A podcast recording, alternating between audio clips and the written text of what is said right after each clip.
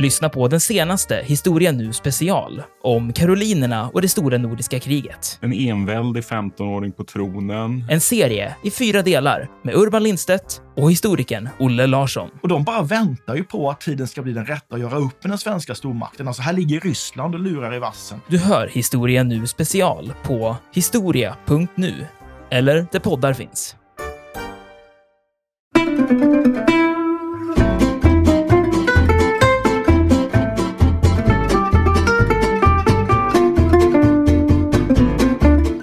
Ju liksom suttit och tänkt så här, men det, är ju, det, är ju, det känns ju inte bra att danskarna har ett så bra namn på sin flagga och vi har liksom svenska flaggan. Det låter ju lite mellanmjölk sådär va. Men jag tänkte så här, jag tänkte så här, liksom, reclaim historien då. Eh, driva myten så att vår flagga är äldst. Tänk jag, då går man tillbaka, vi går tillbaka till, till, till vår lilla ursprungsmyt där med Erik den heliges korståg 1157. Bl- gult kors, blå himmel. Ska vi inte kalla den liksom för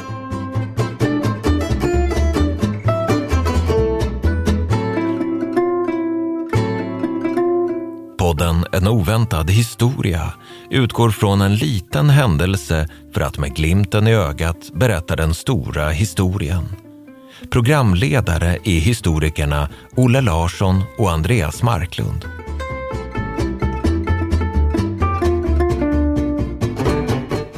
Tjena Olle! Hej Andreas! Jag tänkte vi skulle snacka om flaggor idag. Toppenämne. Flaggor och historia. Ja. Har du en, eh, en favoritflagga i största allmänhet?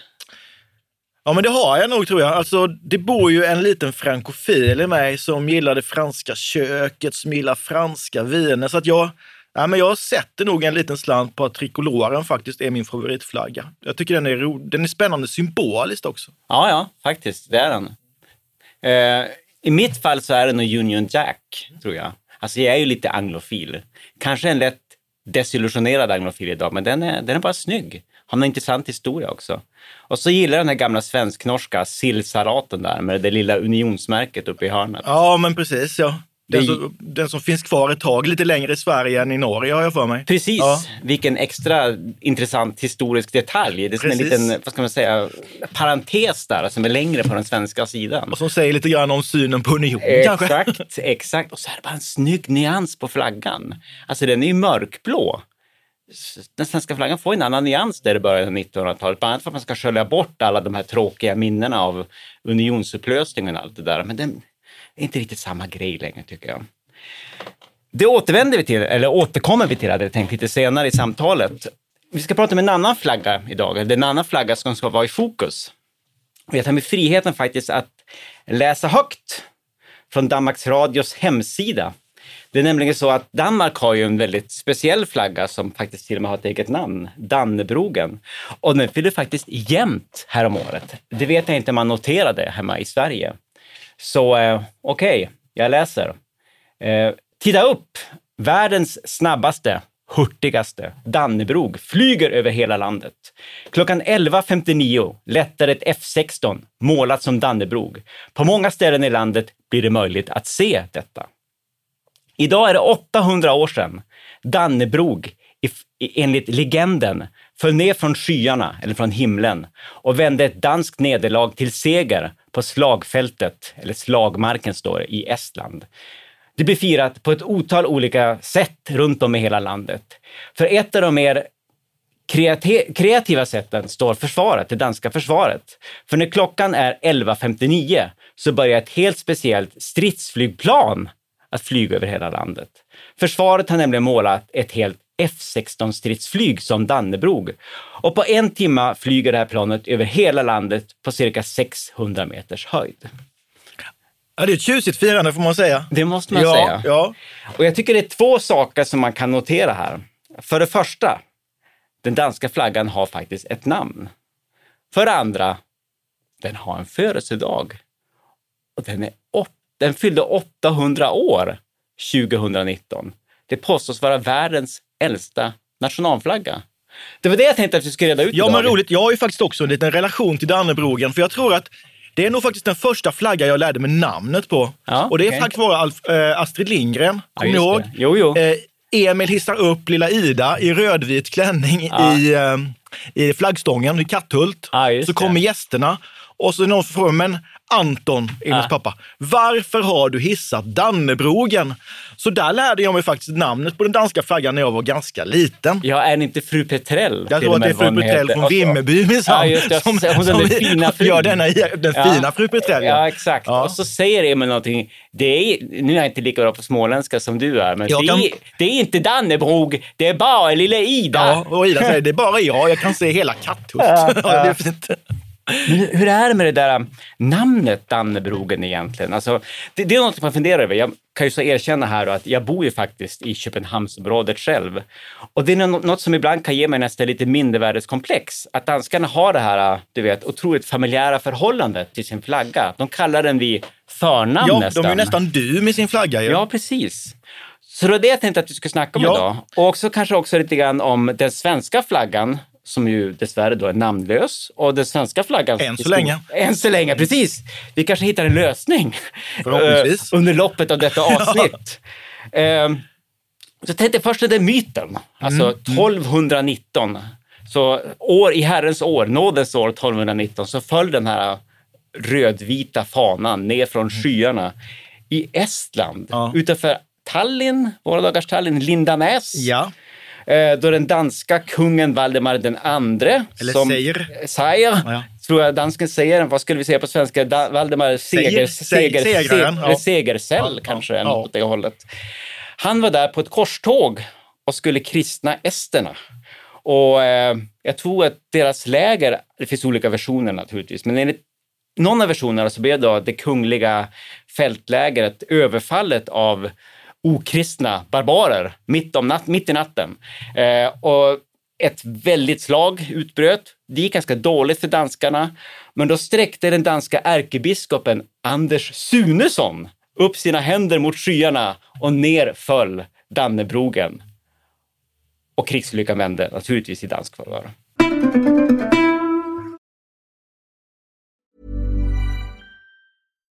One size fits all seems like a good idea for clothes until you try them on. Same goes for healthcare. That's why United Healthcare offers flexible, budget friendly coverage for medical, vision, dental, and more. Learn more at uh1.com. Many of us have those stubborn pounds that seem impossible to lose, no matter how good we eat or how hard we work out. My solution is PlushCare. PlushCare is a leading telehealth provider with doctors who are there for you day and night to partner with you in your weight loss journey. They can prescribe FDA-approved weight loss medications like Wagovi and Zepbound for those who qualify. Plus, they accept most insurance plans. To get started, visit plushcare.com slash weight loss. That's plushcare.com slash weight loss. Millions of people have lost weight with personalized plans from Noom, like Evan, who can't stand salads and still lost 50 pounds. Salads, generally, for most people, are the easy button, right? For me, that wasn't an option. I never really was a salad guy. That's just not who I am. But Noom worked for me. Get your personalized plan today at Noom.com. Real Noom user compensated to provide their story. In four weeks, the typical Noom user can expect to lose one to two pounds per week. Individual results may vary.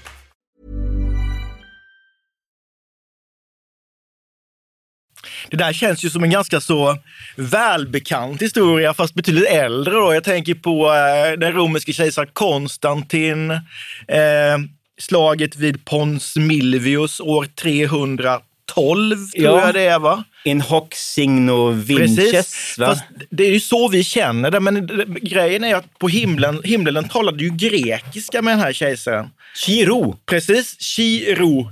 Kristus. Eh, tecknet blir det ju. Ja. Och sen också eh, det grekiska ordet eh, eh, tautonika. Och det är ju tautonika som vi översätter in hoc signo Ja, vinces. just det. I detta tecken ska du segra. Men det hörde han väl som, alltså det var en röst Ja, som viskade det åt honom på något och sätt? han eller? gör ju också en fana av detta. Ja, det. Eh, Om man nu ska skilja på flagga och fana. Då gör han ju det här Ja, med ja. Kristusmonogrammet. Ja, och sen så översätter han ju I, H, S, V, in hoc, signo, vinces. Just det, Så där har vi det. det. Och det, det känns ju som att den här går igen i flera sådana här flaggmyter. Ja, precis, precis. Vi, vi, har en koppling till det här även i den svenska flaggans historia. Men jag tänkte först, om man då kikar på den här Dannebrogens historia. Eh, han befann sig ju på ett korståg, den här Valdemar Segersäll, Valdemar Segraren.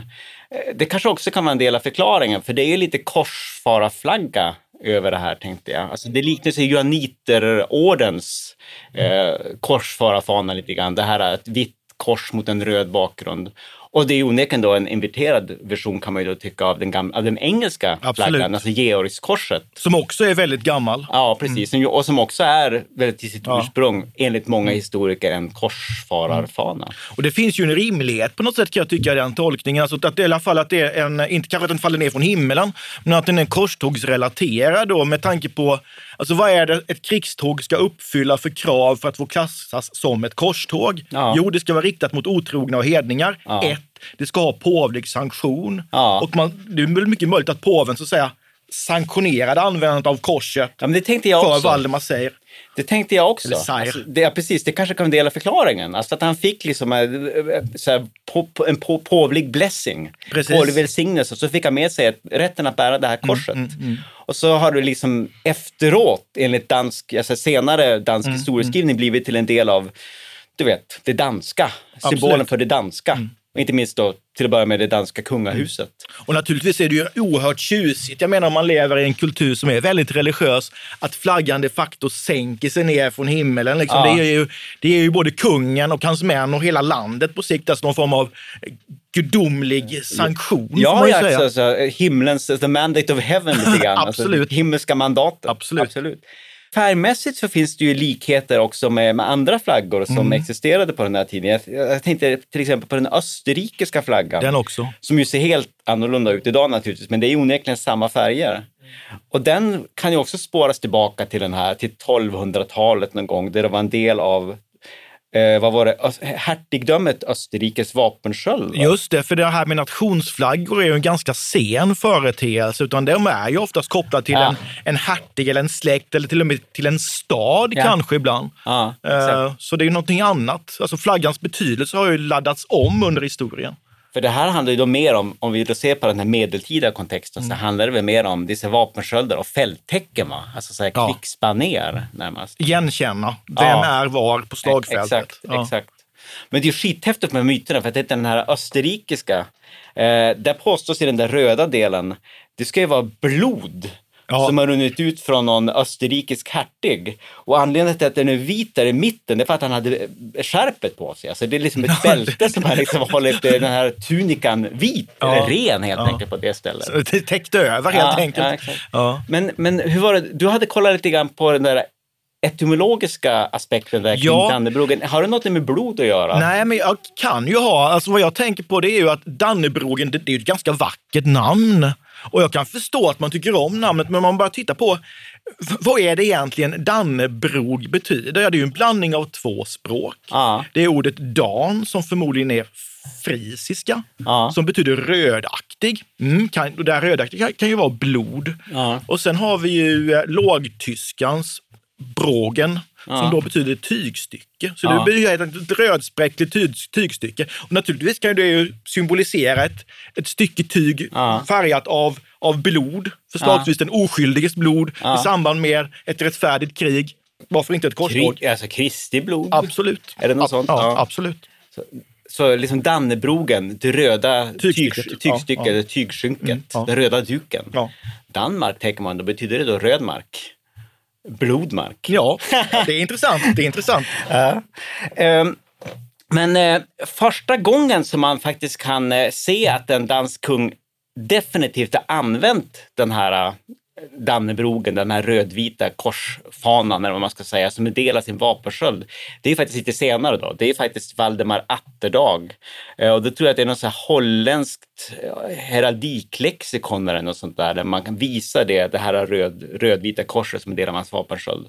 Och jag tror också sen att då de här danska unionskungarna börjar använda det efteråt som en del av det danska riksbaneret. Alltså det Ja, som man hissar vid typ begravningar, kungliga begravningar och kröningsfester och sådana grejer. Det är oftast där flaggor dyker upp ganska frekvent Ja. under medeltiden. Ju. I samband med större, större manifestationer. Precis. Medan då själva den här myten då, den kan väl spå, som jag har förstått det kan spåras till 1500-talet. Det går väl ännu lite längre fram i historien. Alltså det är Ja. närmast efter Kalmarunionens upplösning så börjar den här idén om den skyfallna, himlafallna flaggan att dyka upp i danska historieböcker. Den får, ja, det blir ju överhuvudtaget, och det stämmer ju rätt väl överens med, med hur, hur myter skapas i andra länder ungefär Ja. samtidigt. Där, där liksom framväxandet av, de här, av de här starka nationalstaterna Ja. har förmodligen en koppling till den här, de, ja, precis, de här, eh, de här nationella myterna då, Ja. någon slags eh, gudomligt ursprung. Jag Ja, tänker ja, också på hur man precis. räknar genealogi. Ja, precis. alltså tittar man på ett europeiskt kungahus, varför inte det svenska, så Erik den XIV är rakt nedsläkt släkt med Adam. Ja, just det. Så. Ja, och så ja. kan man ju liksom belägga då kungaättens liksom uråldriga ursprung. ja, just det. Fast den bara är typ 40 år. Ja, ja, ja exakt, exakt. Och man, man, man ger liksom eh, furstestaten på något sätt ett, ett gudomligt, uråldrigt fundament. Och det använder man även då flaggorna till och den här Konstantin-myten. Hur är det då med det svenska fallet? Vi har väl ju, alltså vi har ju också, vi har ju faktiskt en liknande myt i Ja, Sverige ju- som inte alls är lika känd. Alltså, jag tror inte att Sveriges Radio har skrivit Nej. något liknande om, jag tror inte svenska försvaret har flugit heller med några specialmålat JAS-plan. Nej, men, Men- det, det är ja. också intressant det där, alltså för att om, om den svenska myten skulle vara sann, Ja. så är ju den svenska flaggan äldre än den Ja. danska. Och det borde vi ju använda i Ja, så fall. ju. exakt. Det, det gör mig dock lite misstänksam då. Ja, Just det här lite att den sådär, svenska va? flaggan faktiskt visar sig egentligen Ja. vara lite äldre. Ja. Den, jag understryker, namnlösa, Den namnlösa. svenska flaggan. Och jag betonar ännu namnlösa. Ännu namnlösa. Alldeles utmärkt. Alldeles utmärkt. Detta Nej, är tänker, spännande. Det är också rätt fantastiskt där. För den svenska flaggan, som sagt, vilka myten är då att Ja. eh, eh, på himlen i samband med ett korståg 1157 mot Exakt. Finland, och det är Erik den heliges korståg ju, Naturligtvis. så ser han ett gult kors avtecknas mot den blå himlen och Ja. där, är liksom, där är vår ursprungsmyt så att säga. Ja. Ja, exakt. Ja. Ursprungsmyt, ja, men inte särskilt känd ursprungsmyt. Nej, nej, nej, alltså nej. alla danskar som jag, som jag känner, och det är ganska många faktiskt, Ja. känner till den här myten om den, den himlafallna flaggan. Och de är stolta över Ja. det. Överhuvudtaget så verkar det som att det finns, det är ganska lite känt, alltså, i en större allmänhet tror jag, om de här olika myt, eller berättelserna som Ja. finns om den svenska flaggans Ja. ursprung. Ja. Allting då från det, blå, det gula korset mot den blå himlen till Ja. vad kan det vara annars? Har vi snott den från danskarna? Ja, men det, det är min teori lite grann. Men nu, nu har jag bott hos dansken i ganska många år. Så här, men, eh, En liten bias. men, men ju, just det där att eh, Dannebrogen, låt oss kalla det Ja. för Dannebrogen, det här korset, det, det dyker upp i det här riksplanerat under Kal- Kalmarunionens, Ja. vad ska man säga, eh, preludiet till Kalmarunionen. Blir en del av den danska det danska riksplanerat under Kalmarunionens tid, då de danska unionskungarna är lite problematiska i ett, i ett svenskt sammanhang. Någonstans där omkring kan man ju tänka sig, och det finns vissa historiker som menar det, så börjar ju då man på den svenska sidan hos diverse riksföreståndare och svenska kungar, tronpretendenter, att använda sig av en blågul version Ja. av nämnda korsflagga. Det är väl Alf Åberg bland annat som påstår att det här ska vara någon slags motståndsflagga. Va? Ja, Att exakt. vi imiterar den danska genom att ta liksom, de svenska färgerna, alltså det, det blåa och det gula. Då. Det gula Ja. är ju egentligen guld, men att det är folkungaätten då. Ja. Den blå folkungafärgen och sen Ja, färgen exakt. på de tre lejonen eller de tre kronorna eller vad man nu precis. vill. För färgerna är ju egentligen då äldre, Ja, som symbol absolut. för eh, så gamla svenska Ja. kungadynastier. Alltså Bjälbo ett, den där folkungaätten, det var Magnus eh, Ladulås. Ja. Precis. Eh, precis. Eh, det finns också en dansk historia om att svenskarna ska ha stulit Dannebrogen, alltså den faktiska Självklart. Dannebrogen, alltså Ja, ja. the very cloth. Ja. Tygstycket som föll ner från himlen stals av svenskarna under slaget vid Brunkeberg 1471. Ta- 10 oktober. Alltså, det, ex, exakt, alltså där, där Kristian den första där fick spö och en, en i munnen. hakbössekula genom, genom käften. Eh, I, I samband med det så tog eh, Sten Sture den Dannebrogen och kanske gjorde han det, passade han på det att kopiera Ah, det. skulle man kunna göra någonting mm, bra. Jag ser möjligheter. Ja, jag ser möjligheter. Eh, ja, men liksom att legitimera på något sätt det, det, det, egna styret på något sätt. Ehm, om man skulle, liksom, skulle bli en, en självständig första stat på den tiden och den ambitionen fanns ju naturligtvis i de kretsarna på den tiden. Det behövde man kanske, då behövde man ett, ett, en kraftig symbol och en ursprungsmyt. Absolut. Eh, kopplingar till det gudomliga, Ja. ett korståg, ett gyllene kors på himlen som Konstantin den store och så vidare. Och där har vi det. Den gudomliga sanktionen, Ja, absolut. exakt. Sen, finns, sen beskrivs ju svenska flaggan, om jag inte minns fel, första gången i text. Eh, Är det 1562 Ja. av Erik den XIV? Ja, Att det ska vara eh, gult mot, blått, bot, mot blå botten. Exakt. Då läste, exakt. har jag också hört någonstans att det, var, det finns en annan historik som menar på att han var inspirerad av eh, staden Rigas färger. Ja, det har jag också läst. Vilket skulle kunna spela in då med Ja. tanke på de svenska ambitionerna på andra sidan Östersjön då i början av Ja, 1560-talet. tid, tidsmässigt Absolut. låter det ytterst plausibelt, Ja, måste man ju säga. Det är liksom åt det hållet som liksom svenska stormakten börjar expandera. Ja, ja. Och det- behovet av att ha en flagga Ja, för att liksom man, exakt. manifestera Exakt. liksom att vi är en, en, en av Europas eh, furstestat. Ja, exakt. Och en Man- furstestat att räkna Ja, med. ja, precis. Det är så man eh, vinner legitimitet naturligtvis, genom att ha en, eh, en stilig korsflagga. Exakt. Men eh, och det var då man började använda korsflaggan på, alltså, inom den svenska flottan. Va? Den växte ju också fram på den där tiden. Ja, det är ju 40 år tidigare ungefär. Ja, exakt. exakt. Gustav- 1522 tror jag Gustav Vasas Ja. flotta från Lübeck där. Ja, precis. Ja, ja. Som den grundas. För det blir ju en örlogs... Det är ju framförallt en, en flagga med militärt syfte från början. exakt. Och en sjöfartsflagga, en koffertiflagga. Ja. Det är väl flaggorna generellt. Ja. och det är väl liksom, det, men även handelsflottan använder väl den här. Alltså det är, som jag förstår det två versioner av den svenska flaggan som används då. Alltså dels den här tretungade, ibland tvetungade versionen som framförallt då är en örlogsflagga som används av krigsmarinen eh, som på örlogsskepp. Men alltså handelsflottan börjar använda då en mer så fyrkantig eller rektangulär slät version. Jag tror man säger tvärskuren. Tvärskuren tror jag är, Ja. är, är, är flaggexperttermen som används. Ja, ja. Tvärskuren fana.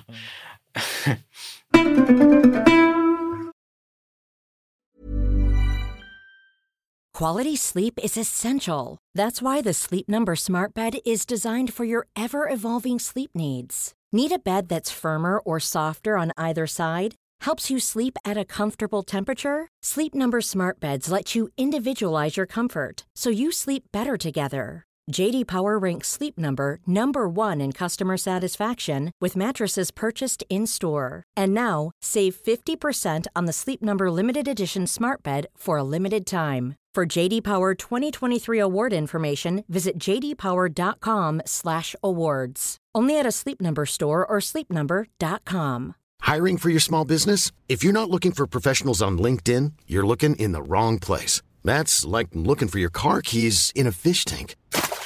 LinkedIn helps you hire professionals you can't find anywhere else, even those who aren't actively searching for a new job but might be open to the perfect role. In a given month, over 70% of LinkedIn users don't even visit other leading job sites. So start looking in the right place. With LinkedIn, you can hire professionals like a professional. Post your free job on linkedin.com/people slash people today.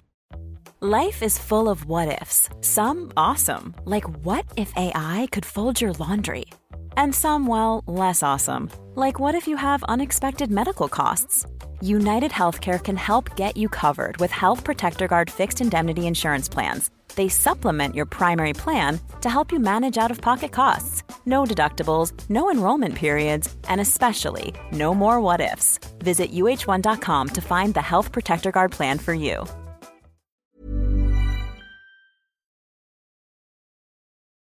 Men alltså, marinen, kungahuset, militären. Det, det där är ju rätt roligt på, på min, min trikolor då. Ja. För att de, de färgerna är ju omkastade från början. Ja. Alltså från början så var den ju, den är ju, eh, det är ju vertikala färgfält. Och från början så var det eh, rött, vitt och blått. Ja, just det. Och då insåg man att det här är ingen bra idé, därför att det blå avtecknar sig inte tillräckligt tydligt Ja, mot det. havet. Och då vänder man, så nu är den ju blå, vit och röd. Så att det röda liksom blir, eh, blir, tydligare som signalfärg. Ja, just det. Men jag, intressant nu när du pratar om trikoloren. Alltså, jag har läst att den, den franska trikoloren är ju egentligen också en kopia. Alltså man förknippar det ju rätt mycket med, vilket vi ska snacka om alldeles strax, det med nationsflaggandets Ja, ja. tid och så vidare. Men den är väl baserad på den nederländska Ja, trikoloren. det- Och den där grundfärgen rött som jag alltid har tänkt Ja. var revolutionens blod. Ja. Revolutionens fana Ja. doppats i martyrernas blod. Det är egentligen den där äh, lite småtråkiga nederländska orangea färgen Ja. som man då efter ett tag då i, i Holland är så det här funkar inte riktigt. Lite Orange, det ser lite tråkigt Ja. ut. Det ser klatschigt ut med rött. Absolut. Och det snodde fransmän. Ja. Men för, för då, genom den holländska befrielsekampen mot då Habsburgarna Ja. så fick den den här, du vet, befrielsekonnotationen. Alltså det här är kampens fana, stridens fana. Och det var ju därför fransmännen var tvungna att göra om flaggan, för den var ju också horisontell Ja, från början och exakt. blev istället väldigt vertikal. Men det blev, hmm, den ser för mycket ut som den nederländska och vem vill vara en epigon? Svar ingen. Vi Nej, ändrar färgen istället. exakt. Men det är intressant Exakt. det där med färgerna också, därför att det är ju från början, alltså rött och blått är ju staden Paris färger, och vita är ju kungaätten Bourbon. Ja. Det där funkade ju sådär efter revolutionen. Ja. Ingen kung. Vad ska vi göra? Nej, just ja, men det. det är ju naturligtvis eh, egalité, eh, liberté, Precis. fraternité. Det är det som färgsymboliken symboliserar sen. Då. Precis. Men här är det inget in hoc signum vinces. Nej. Eller något sånt. Inget Här- gudomligt. Den första som sätter ihop de här färgerna, eh, som sen blir trikoloren, är Ja. ju chefen för det franska nationalgardet, Ja, det. Lafayette. Ja, ja naturligtvis är det Lafayette. Och den här, Han är alltid med. Och det är ju nationalkonventet som tar liksom det. bestämmelse, eller beslutet om den här flaggan och det är ju den, den 27 Pluvroy år 2 enligt revol- revolutionskalendern. Eller som vi nog mer, mer normala människor skulle säga 15 februari Ja, just det. 1794. Ja, Men det är samma sak. Ja, just det. Väldigt reaktionärt av dig att säga just det. Ja, precis. Men du, jag tänkte, nu har vi snackat ganska mycket om monarkin, vi snackar militären, vi snackar marinen och lite grann om trikoloren. Men alltså under den här perioden där, efter franska revolutionen ungefär, så börjar ju flaggorna generellt i Europa, även Dannebrogen och lite senare även den svenska, att börja förknippas med folket eh, och, eh, och nationen. Det tar ju ett tag egentligen. Där det, det tror jag att eh, danskarna är lite tidigare än svenskarna på grund av de här Schleswigs, Schleswigska krigen. Precis, 1848. Eh, precis, det första är då och så det andra där då svenskarna 60, vägrar komma och hjälpa till. Det är 64. 1864 och det är fortfarande ett enormt Det är så, trauma. ja. Ja. precis, folk kollar alltid surt på mig i Danmark. När det pratar väldigt, "Var- varför kom ni inte? Eh, Vi är fortfarande arga för att skandinavismen Ja, gick ja, under. exakt. Förbaskade Karl XV. Lova och sen inte komma. Men, men det, Danmark har ju en lite mer krigisk, modern historia och samtidshistoria än Sverige har. Och det tror jag är en del av förklaringen till varför de har det här med, de är generellt sett mer betuttade i sin flagga än vi är. Alltså den har en annan laddning, en annan koppling till, du vet det här med en, den, en nationens befrielse och kampen för nationen. Uh, och dels det där kriget där 1848 som nämner, som intressant nog också sammanfaller med att man importerar typ julaftontraditionen från Tyskland. Ja. Vilket är väldigt intressant, Ja, man kämpade mot Ja, tyska kulturinflytandet också. Men då får man in julgranen. Och den börjar man under det där kriget 1848-49, enligt vad jag förstått, att pynta då som god patriot för att stödja vet, gossarna ute vid fronten. Börjar man pynta det med flaggor, danska flaggor. För det är väldigt mycket en kamp mellan tyskt, den tyskspråkiga delen av Danmark och den skandinaviskspråkiga delen av Danmark. Och där blir flaggan en viktig del av den där, vad ska man säga, demarkeringen. Och där drar man även in julgranen, som egentligen då är tysk. Ja, det är ju rätt kul överhuvudtaget det där med, med våra uråldriga jultraditioner Ja. som nästan på allihop visar sig komma från Tyskland Ja. på 1800-talet. Ja. Och, och till och med sekelskiftet 1900. Ja, Tyskland eller Coca-Cola. Ja, men, men precis. Antingen eller. Precis, ganska sen, ett sent datum i historien. Absolut. Eh, Men hur går det då i Sverige? Alltså jag, jag, jag tror att liksom där 1848, 49, 50, det är, liksom, det är det stora flagggenombrottet i Danmark. Eh, det kommer faktiskt till och med ett kungligt dekret i Danmark på 1830-talet som säger att vanliga danskar får absolut inte befatta sig med Dannebrogen. Den är liksom ett kungligt privilegium. Och det tror jag på grund av att man har liksom lite för dåliga erfarenheter av folkets flaggande från revolutionens tid. Alltså, Det är, både, alldeles säkert så. Alltså Marianne på ja, barrikaderna ja, där med trikoloren. Men, men det, det, man, det funkar inte längre där 1848, 49, 50. Liksom. Då är det flaggor överallt och då släpper kungamakten, vad ska man säga, det här flaggmonopolet. I Sverige ser det lite annorlunda ut. Eh, för jag har noterat att mm, kungahuset börjar flagga 1873. Då hissar man flaggan över det kungliga slottet i Stockholm. Det är Oscar II som gör det. För att markera att kungen är, Är, är hemma, Ja, är hemma, ja, precis. Och han blir ju kritiserad för det. Det är jättekontroversiellt. Eh, Man menar att det är någon slags vandalism för att det får kung, det kungliga slottet att likna en båt, ett skepp. Så förhoppningsvis går åt rätt Ja, håll. det, det är ju skitmärkligt. Ja, ja, alltså, det ja. visar att i, i Sverige var det inte så att det förknippat med monarkin speciellt mycket. Det var flottan, det var båtar. Men det där blir ju någon slags startskott för ett mer allmänt användande av flaggan. För det är ju alltså, under slutet på 1800-talet som det liksom börjar flaggas ordentligt i Sverige, men ännu mer in på 1900-talet. Ja, exakt. Jo, precis. Ja. Det kommer ju... Alltså, Flaggfester på Skansen och 1893. 93. Precis. Mm. Ja, exakt. Och Svenska flaggans dag eh, kommer där 1916, va? under första världskriget. Men jag tror också att där, när kungen börjar hissa flaggan så börjar så här kungatrogna patrioter eh, även att då använda sig av eh, privata flaggstänger. Så det börjar spridas där efter, successivt då, efter 1873. Jag har också läst att många svenska folkskolor börjar också flagga efter det datumet för att fira eh, examensdagar och sådana grejer. Jag tror också att postkontor och järnvägsstationer där kring mitten av 1800-talet börjar, börjar liksom flagga mer och mer. Så det sprids liksom från liksom så här statliga byggnader successivt ut i, i, i konservativa kretsar och sen bredare ut i, i, i folkmassan. Men jag tror liksom att, och där tror jag Socialdemokraterna är jätteviktiga. Alltså efter 1916 där, eh, under Per Albins tid, nu har vi gått fram till då 20-30-talet, eller eh, ja, till och med 30-talet, då börjar ju eh, Socialdemokraterna att använda sig av eh, svenska flaggan vid sidan av Den röda. den röda fanan. Mycket rött här. Nej, men det överhuvudtaget, så jag tänker på det du säger med, med Danmarks mer krigiska, krigiska förflutna. Det är ju först på senare tid faktiskt som svenska försvaret syr blågula flaggor på uniformsärmarna. Ja, det var på fanns- 90-talet va? Jag tror det är på 90-talet. Jag gjorde värnplikten i slutet på 80-talet. Ja. fanns det inga svenska flaggor, utan bara regementsmark. Men det, det har kommit nu. Ja, ja, men jag kommer ihåg det där. Det var väl när man skulle reclaima flaggan. Ja, men det var ju del eh, av det. Från eh, extremhögern, Ja, ja, va? Var det inte det? Man ska ta tillbaka flaggan från eh, sk- skinheadsrörelsen. Precis. Um, men alltså jag tror det viktiga, om man skulle kolla på den här dansk-svenska skillnaden gällande förhållandet då till den nationella flaggan. Det avgörande är andra världskriget tror jag. Alltså det, där får flaggan en helt annan laddning i Danmark än den någonsin får i Sverige under 1900-talet. Den blir ju, det blir ju liksom en enande symbol Ja. mot, mot det utländska, så att säga. Och det kan man ju naturligtvis förstå. Precis.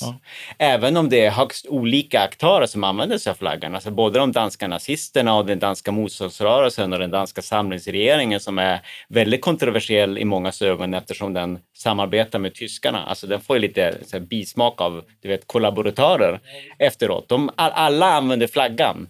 Flaggan blir så att säga ein Mädchen für alle. Ja, den kan precis. liksom användas till vad man vill ha den till. Precis, precis. Och många av de där blir ju svårt komprometterade på grund av sina handlingar under andra världskriget, men flaggan klarar sig. Det första man gör när Danmark då blir fritt där, nitt- eh, där fem- 5 maj 1945, det är att hissa flaggan och säga att nu är nationen återfri.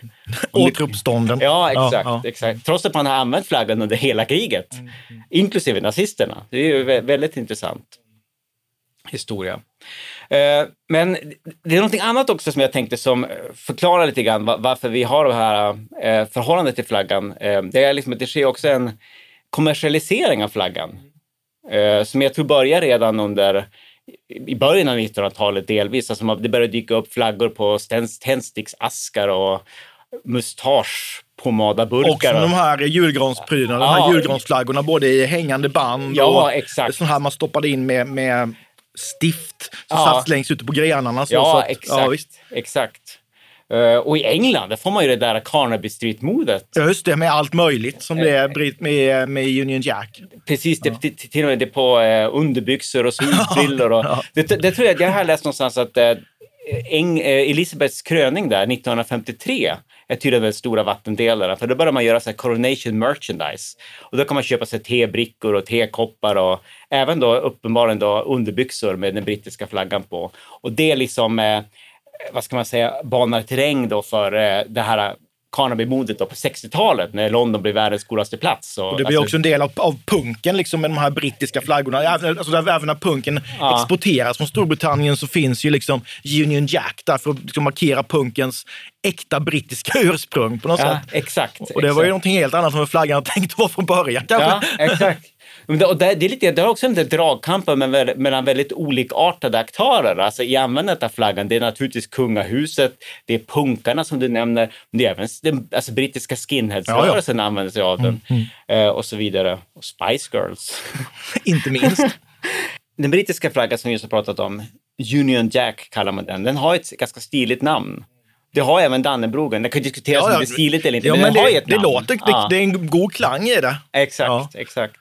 Och Stars and Stripes är också ett ganska Old, så... Ja, Old Glory. Absolut. Man också ja. otroligt snyggt. Southern Cross. Ja, eh, lite mer laddad kanske. Ja, men det, det är ett ordentligt ja, namn. Det, det är ett rejält namn. namn. Ja, ja. Men hur är det nu med det där äh, guldskimrande korset ja, mot jag, den blåa himlen? Jag har ju liksom suttit och tänkt så här, men det, är ju, det, är ju, det känns ju inte bra att danskarna har ett så bra namn på sin flagga och vi har liksom svenska flaggan, det låter ja. ju lite mellanmjölk sådär va. Ja, Men jag tänkte så här, jag tänkte så här, liksom, reclaim historien då. Ja. Eh, driva myten så att vår flagga är äldst. Då tänker jag, då går man tillbaka, vi går tillbaka till, till, till vår lilla ursprungsmyt där med Erik den heliges korståg, ja, ja, 1157. Ja. Bl gult kors, blå himmel. Ska vi inte kalla den liksom för korshimmeln? Korshimmel? Va? Det är ju ett skitbra namn. Det är rent av genialt. Korshimmel obestämt eller korshimlen? Korshimlen, som Dannebrogen. Ja, ja korshimlen. Ja. Ja, ja men det, det skriver jag Har du någon? Det, det skriver jag, ja, men jag har tänkt på många olika varianter. Ja. Alltså, dels alltså Eriksflaggan. Det finns ju kopplingar till åtminstone två Erikar. Ja, absolut. Alltså Erik den helige och Erik den fjortonde. Som vi, där kan vi faktiskt belägga flaggbruket i, i finare kretsar. Um, men jag tänkte också kanske något med, det finns ju koppling till Per Albin Hansson och folkhemmet. Jo. Eh, folkhemsduken, det någonting? Ja. Sveas sjal, Sveas ja, duk, Svenne-sjalen. Precis. Är bara, jag tänkte så Old Glory gillar jag, Ga gamle, gamle blågul. gamle Erik. gamle Erik är ju skitbra. Det är jättebra. Ja, den, den ska vi sälja in den? Gamle Erik vinner faktiskt. Ja. Jag ringer Sveriges turistråd i eftermiddag och säger att här har ni det. Den svenska flaggan är härmed döpt och jag tror vi säger tack för idag. Ja. Tack. Vi tackar programledarna Olle Larsson och Andreas Marklund. Kontakta gärna Olle och Andreas på ovantad.historia.nu. Vi läser allt, men hinner kanske inte alltid svara.